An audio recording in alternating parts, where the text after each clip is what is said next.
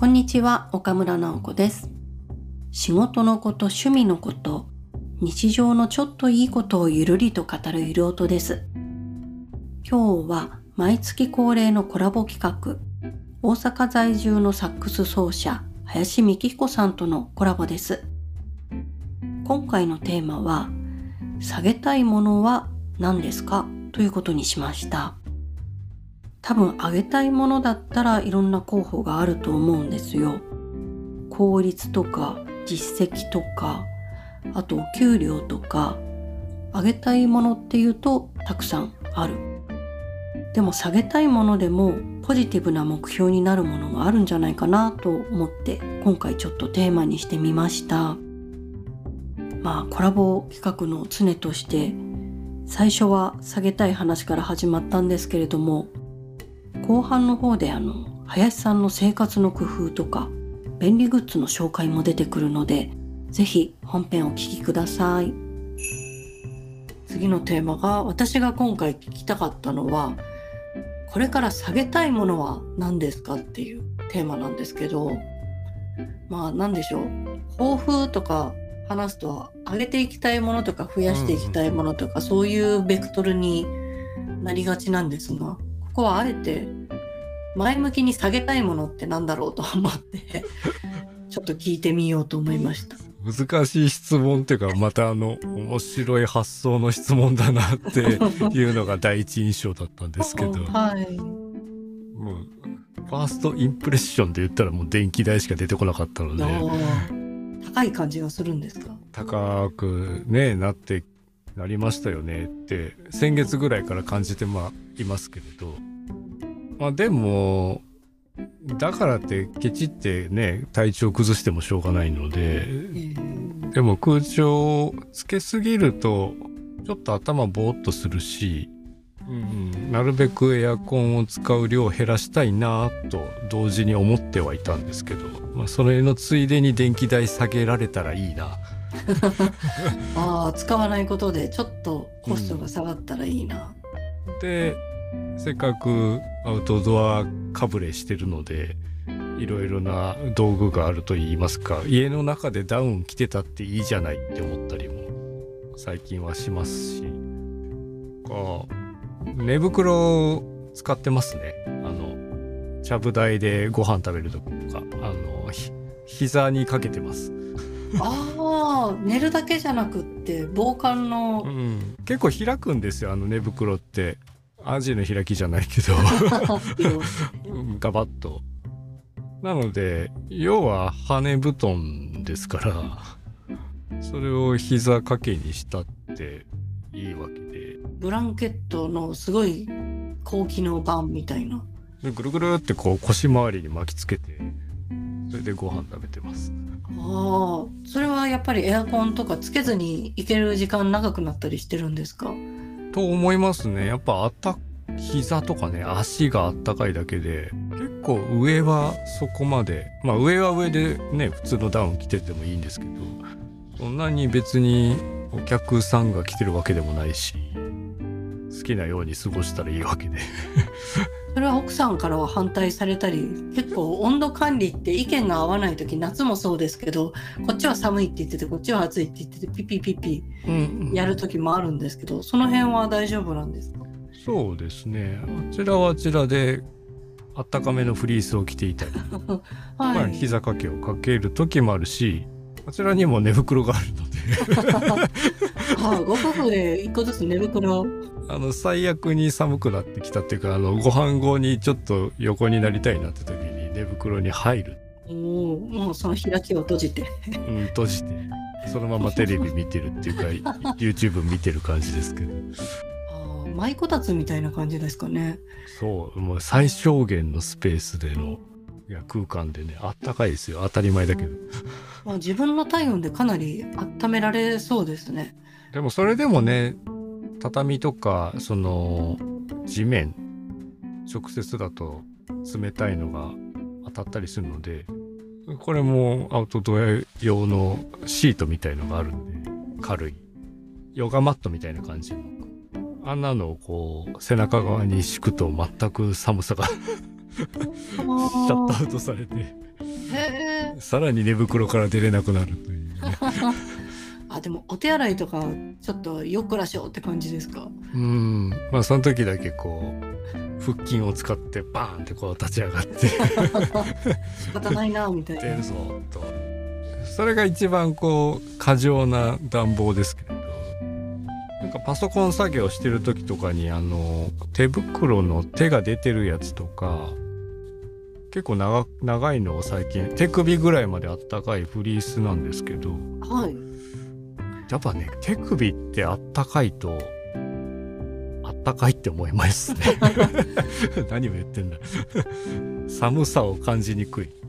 そっかよく首を温めるって足首とか普通の首とか手首もそのうちの首ですね。すごくこの手首周りいわゆる腕時計とかを巻くようなあたりの範囲って血管が多くうん。集まっているし、そこから指先に行ったりするわけですけどそこが冷えてると指先寒いっていう信号に変わると思うんですよ。ああそっか。これつけてて熱くなってきたらあの外せばよくたりして、はいはいはい。まあ手のひらとか手の甲とかって面積広いから、まあ、そこがあったかい方がよりあったかくは感じますし暑いと思ったら手首だけ温めてればいいしとかなんかその辺の調整でパソコン作業してても指先はね隠れてしまうと打てないし サックスもその手袋で行くこともあるんですか？関係なくもないし関係なくもないですねただ若干場所によっては邪魔だからあの手首周りに集めちゃって集めちゃえばはい。手首を温めてればかなり問題ないですへえ。まあ今回数は減ったかもしれないけど冬にライブしなきゃいけない時とか手温めなきゃいけないっていうのはマストじゃないですか。でそういう時もその手袋とか結構役に立ったりするんですか？まあ直前までつけてたらいいんじゃないかなと思いますね結構うん動きが鈍くなるっていうかあの待ち時間とかでさ寒いっていうか何もしてないと。冷えちゃう。冷えちゃう。で野外ライブだったもしも冬で野外ライブだったとしたらはいもうつけたまま行きゃいいと思いますよ。そこはもう無理せずに。そこはなんかそれもファッションの一個でいいと思いますけどね。うん野外っぽいですようね。ん。でも指で出て指は寒くないんですか？これがね意外とね寒くないって感じるんだなって思いました。それだけ手首ってうん大事なセンサーなんだろうなと。そこがあったかければ指先も温まる。ここの手首があったかければ血があったかくなるんじゃないですか。ああじゃあ指先が冷たいからって言って指先だけ温めるんじゃなくて、うん。まあ、むしろこっちの根元の方を温めた方が効くんじゃないかみたいな。このまま外出て外の冷たい風に指先さらされるとおお寒い寒いってうんやっぱり思いますけど、はい。その時は今度ね重ね重ね履き 重ねかぶり蓋みたいにできる。オーバーグローブって言いますけどはい。そうすると手首もあったかいわ指先もあったかいわで割と寒さを感じにくくなりますね。へえ。これ今はめてるのも登山系の何かギアですか？そうですねこれもこれもね今年買ったよ良かったものなんですけれどはい。山のこれはねスウェーデンのフーディニっていうメーカーなんですけれど、はい。はい。おしゃれな感じでねアパレルもあるんですけどまあびっくりする値段だったりするのもあって その手袋はおいくらなんですか？袋は3500円ぐらいです。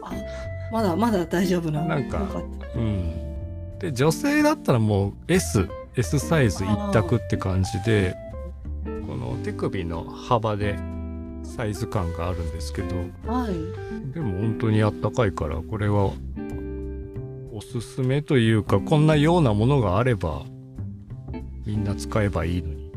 そうその手袋もその指だけ出てる手袋はよく見ますけど結構腕手首の1 0センチぐらいはカバーしてくれる長さだからそれは新しいというかあんまり形として見ないからちょっと面白いなと思いました。まあねちょっとしたことなんでしょうしこれ自体裏地はフリースなんですけれどはい。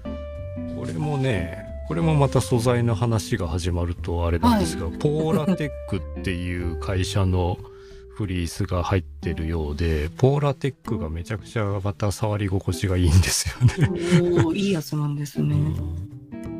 ななんなんでしょうね。もっと詳しく調べていこうと今後は思ってますけれど。いちいちそのロゴがタグがついてたりするのであこっちか。それが特別な証なんですね。ん。まあゴアテックスとかねあの、はい。雨の時のやつとかいろいろな意味でそういう素材メーカーさんっていうのがいてそれをデザインして形にする会社がいてはい。っていうつながりがあるんだなってうーんこ。の数年で考えたりします。なんかいいなと思ったのいつもこのマークついてんなみうたいな。ん、さっと羽織ったりして着心地いいなと思ったらやっぱりお前かみたいな じゃあどうせ高いんだろって見るとうんっていうあでもゴアテックスがそれの一番最初に知ったそういうメーカーの良さみたいなのはそこかもしれないですね。あゴアテックスって書いてあったら水大丈夫だろうみたいなイメージはもうありますもんね。そういう着眼点とかってあまり服とかの時になかったんですけれどはい。電気代以外になんか下げたいものってあります？電気代がね下げたいもの下げたいものなんですよね。そうなんです。なんかパッと浮かんだのが留飲を下げるとかも下げるだなと思って。あちょっとすっきりしたモヤモヤしたものをなんかすっきりさせたいことも下げるうちにそういえば入るなとか。あっていう発想視点で生きてないもんな。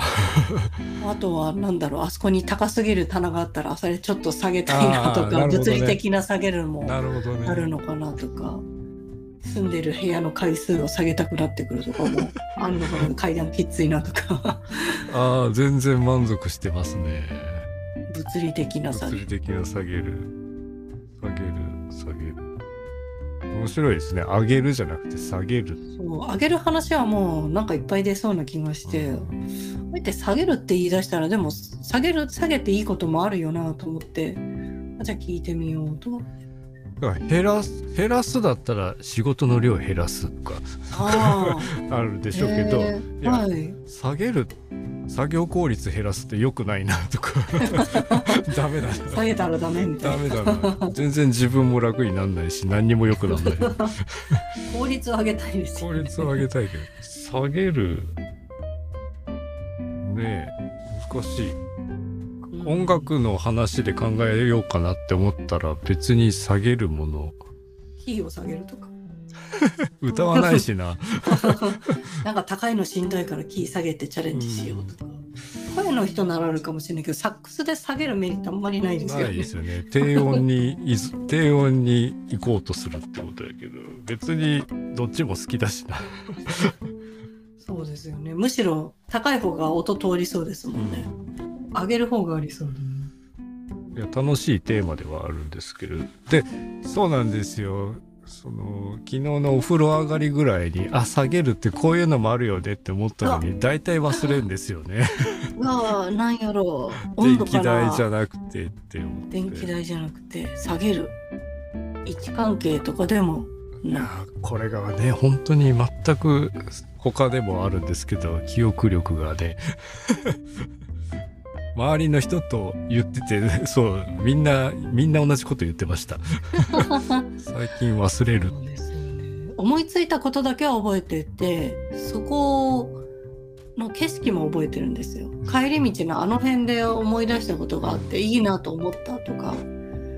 でも一回それでよくあるのはそこの場所にもう一回行くと結構思い出したりして、うん。話のなんでしょう考え方を思い出すというか、ちょうど考えてる順番を思い出してあここの曲がり角曲がった時にそうだわこれ思い思ってたんだわみたいなのを思い出すけど、あんまり変なところ東京のあそこにいた時とかになっちゃうといけないから 諦めたりする。記憶力を下げるじゃないし あげたいですね。全部ダメだあげたいことがいっぱいありすぎますね。なんか血糖値下げるとかもね、あの、例ではありますけれど、そもそもの血糖値がようわからんので、現状まだ。測るっていうところから。あれでも人間ドックとか健康診断って行かれてるんでしたっけ？行くんです。行くんです。1月のね、1月のお正月明けぐらいに行くんですけど、予約がそこしか取れなくて。心拍数を下げたいって一瞬思ったかも。あ心拍数、何なんでしょう。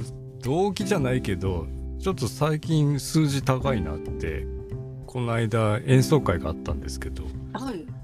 すごいこっちまで緊張してきて、あの、生徒さんがいっぱい出てたけれど、すごかったんですよ。僕、ドキドキがうん、ドキドキが移ってきて、ええあの、インスタグラムとかにも書いたんですけど、平常値が70前後ぐらいなのに、あの、時計でね、アップルウォッチってつけてたら、心拍数が出て、129とか出てて、死にそう。危ない。何もしてないんですよ。あの、えー、怖い。こう、スタンバイっていうか、舞台の行ったり来たりは走ったりしてないけど、いるのに緊張ま、移って100、要は130ぐらいですよね。結構、ドッドッドッドッドって早いですよね。わかるし。下げたい下げたい下げたいと思いながら。下がんない下がんない下がんない。ああ、そっか。アプローチの数字が出ると、意識せざるを得ないですよね。うん。で、正常値っていうか、いつもの平均みたいのも常に確認はできるから、あ、そこだよね。確かにそこだよね。って思いながら。なんでしょう演奏会は演奏会が終わったら皆さんが演奏終わったら収まってきたんですか？いや、収まりましたね。やっぱり映ってたみたいなやっぱり映って。で、自分も最後に演奏しなくちゃいけなかったんですけど、出ていく直前までそんな感じやから、い、やいやいやと思いながら、若干こう息止めたり、深呼吸気味にすると104とかになるんですよね。もうコントロールができるでも、普通にするとまたちょっと20前後まで上がるから、まあまあ終わって片付けて普通にしたら、でもちょっと、ちょっと最近高いような気がするんですよ。ドットドア聞こえる気がする。それが、それこそ寒さなのか、それで言うならば下げたい。うん下げたいですね70ぐらいまで下げたいところですね。平和な数字に下げたい。岡村さんの最近の放送でありましたけど夜時間にシフトしてあ作業量をそっちにっていう。あそうですね。あれは便利に。あこの時間こんなに有効に使えるのかって今までなんか動画見たりとかをしちゃう時間だったのが少しなんかうまく使えたなって思いながら眠れるようになるっていうか、よくやったと思って寝るみたいな。でも僕だったら多分目をつぶってからもなんかその刺激に影響されて眠れなそうだなって思いながら。ああその前にやってたことをずっと考え続けちゃうみたいな、延長線がまだ。疲れたしもう寝るかとは思いつつも目をつぶってもまだ延長でいるからなるべく見ない方がいいかな自分はって思いました。かなんかクリエイティブなこと始めちゃうときっとああれもああるしこれもできるかなとかなんかやれそうですけど受け取る方でやると意外とあでも書いたりすることをやってるかいやクリエイティブしかないんじゃないですか 岡村さあんのり作業は。そうかあんまりでも影響を受けずにスパッと「あもう眠くなってきたから寝るわじゃあ」って言って寝れるように帰ってなったかな。下手に10時とかにお布団入っちゃって早く寝なきゃでも寝れない自分みたいなのがすごい罪悪感だったんですけどその罪悪感を感じないぐらい遅く寝るっていう逆張りをするとうん。考える間もなく寝てるのうでん楽になりましたね。僕は今年8月にコロナ陽性になってはい。あの時に早寝し始めてそれがずっと続いてるって感じです、おお。あんまり夜中それで起きずに寝続けて朝までいけるんですか？いや全然起きました。コロナの時もそうだし治ってからも、うん、また3時かあ4時かとか。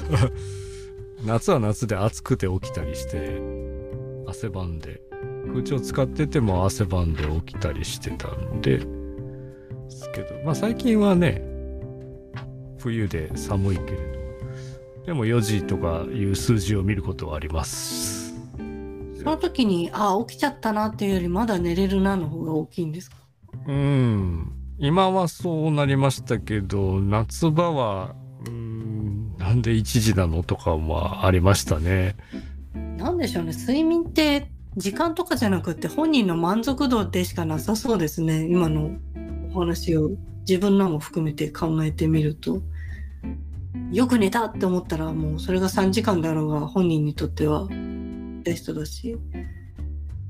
長く寝て途中で起きてもまだ寝れるぜって思って気持ちよく寝れるんだったらそれはそれで OK なんだな。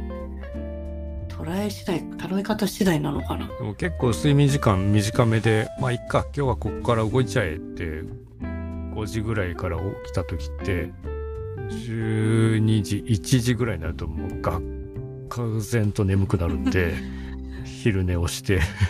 あその昼間の1時ぐらい。昼間の1時ぐらいに眠くなってまあね真夏の頃でしたけどそれは。はいはい。1回30分ぐらい寝て、まあ、ちょっとずつそう変えつつ今は今だいたい6時台に起きてはい。寝るの9時半から10時ですね。早ー え夕飯何時頃なんですか？夕飯もまあ早ければ7時から8時半までの間ですよね。ああでも食べて1時間ちょっとぐらいでもうもう眠い。もう眠いってなる。眠いんだ。眠くなるんですね。食べたらもう眠いし。へえ。食べながら眠い時もありますけど。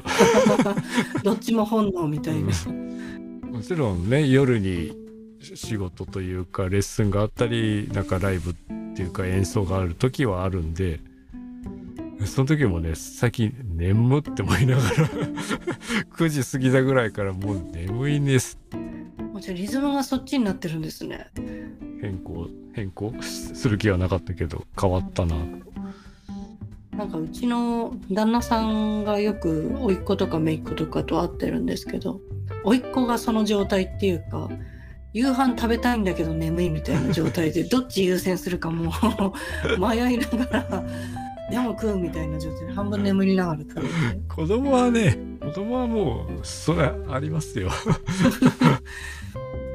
そういうなんか生命力のある状態と一緒なんだと思って。いや生命力ない状態だと思いますよ。そこと一緒じゃないと思う。違いますか？そうなのか。ちょっとだからうら羨ましいなっていうかどっちもそんな本能が来てるっていうのがすごいなと思って。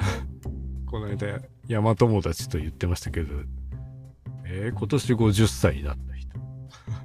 全然そんな風に全然そんな風に見えない若々しい感じの女性ですけどなんか夜になるともう目がもう動かなくなってくる 目が合わなくなってくる。それはあるかも。よくあの目が3とかエプシロンとかあの、うん、のび太が眼鏡外した時ってこれになってるじゃない？ですか。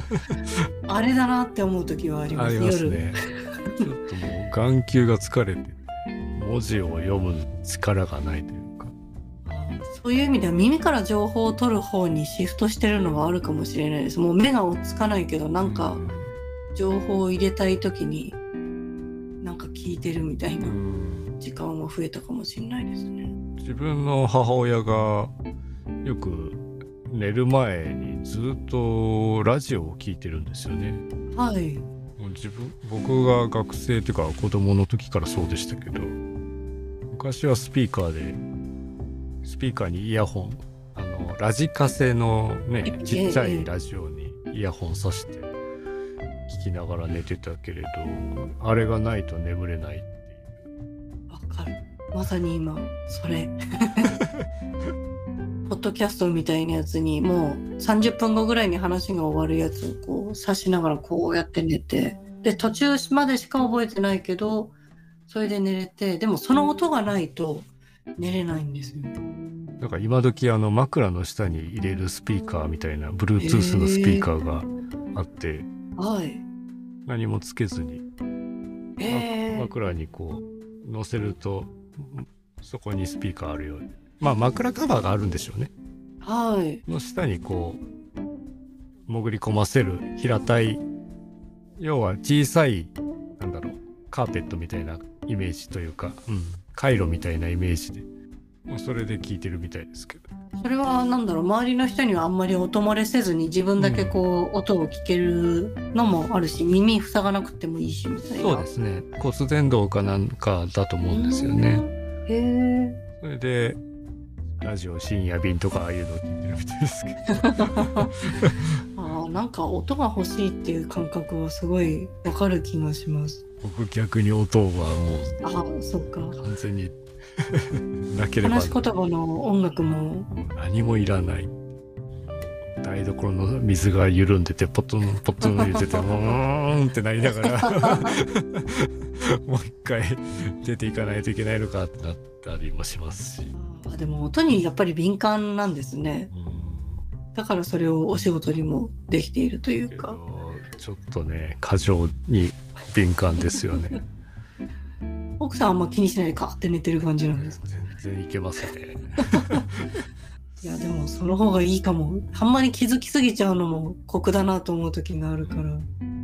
多分、うん、そうですね。無音すぎるのも怖いところはありますけれどねえ。何かしらこう都会に住んでいるとゴミ収集車の音とかトラックとかが走る音が窓の閉めてても聞こえたりしますけどそういうのぐらいは良かったりするんですけどね。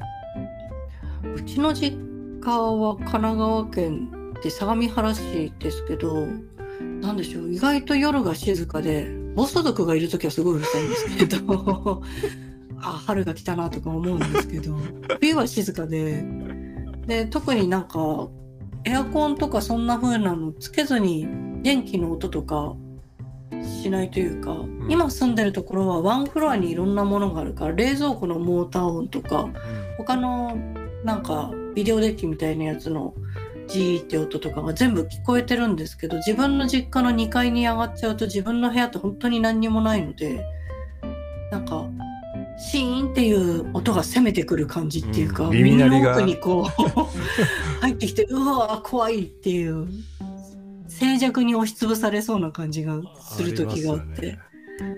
あこんな静かだったんだ。ここで寝てたんだなみたいな。本当に静かはちょっと。ちょっと緊張感ありますよね。気づいちゃうと怖いっていうか気づかずに寝てたら多分脳みそが休まりながら寝るんでしょうけど静かすぎるって思って気づいちゃった後はちょっと気に静かが気になっちゃうっていうのは、あやっぱりなんかイヤホンでなんか入れて、なんかね。それはあるかもしれないですね。うん田舎とかは今なかなか寝るの難しくなっちゃったのかな。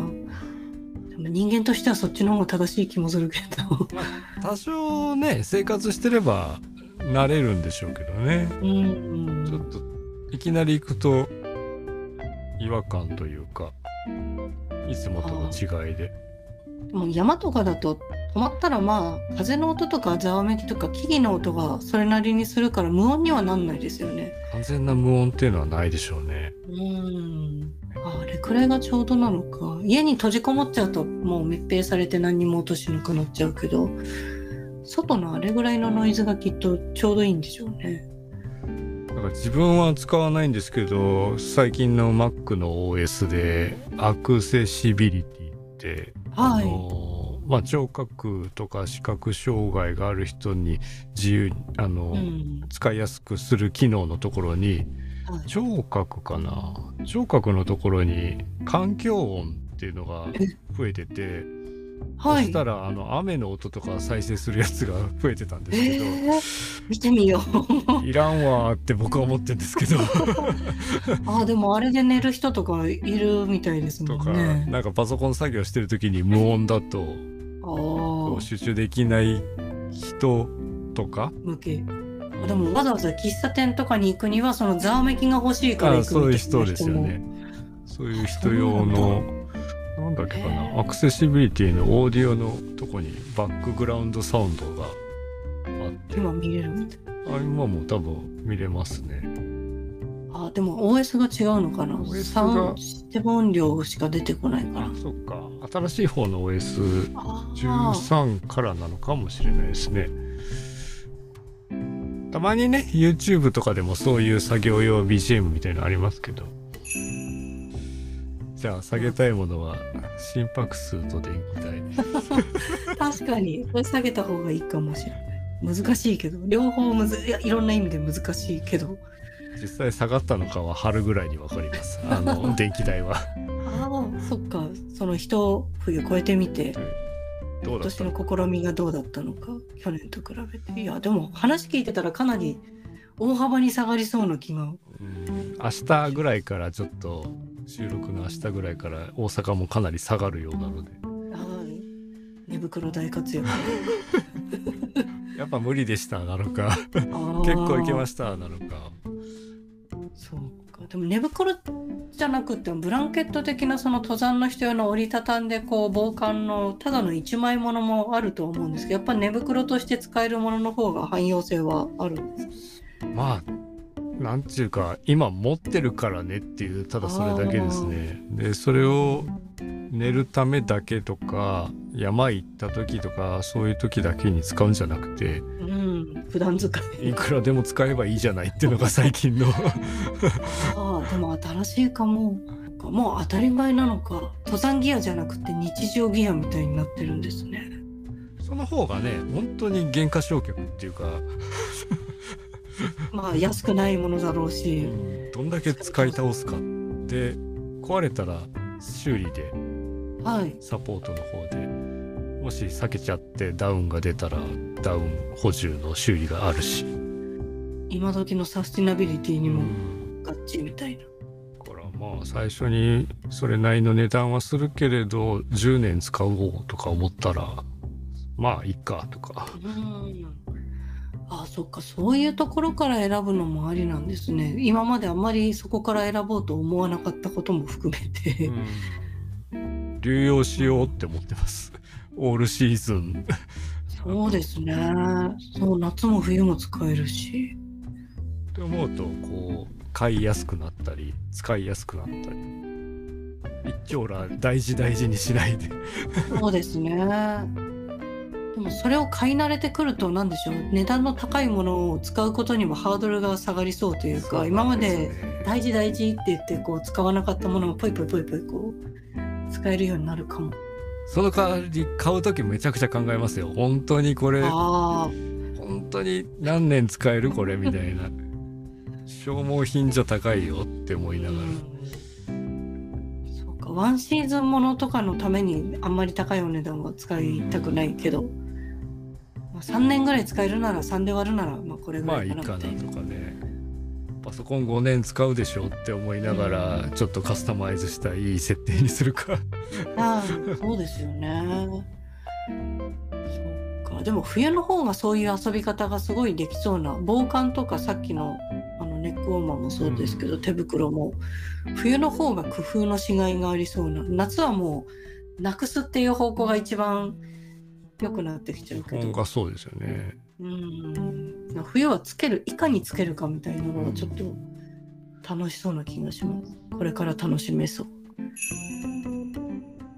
毎回一応テーマを決めて1時間半とか2時間のお話をしているんですけれどもまあ大体別のところに着地して帰ってきます、うん、でもこうやって定まりすぎた目標みたいなのを据えない世間話みたいなものなのでそれで面白いのもありますね。で林さんがいろいろ紹介してくださったアウトドア用品っていうのは良いものはあの辺は本当に高価なので、うん、それを生活でも使い倒そうっていうのはとても面白い発想だなと思いました。確かに機能性はめちゃくちゃいいので絶対使った分だけちゃんと得をできる商品っていうのは間違いないですもんねで実は私もこのコラボの後で中でちょっと話をしていたスウェーデンのメーカーの手首ウォーマーを買ってみたんですよ。と筒みたいなところに親指を通す穴があって、まあ、それに手を通して親指と4つの指が出る穴が別々にあるって感じなんですけれども手の甲とあと手首が守られるっていうのが不思議な感覚になりました。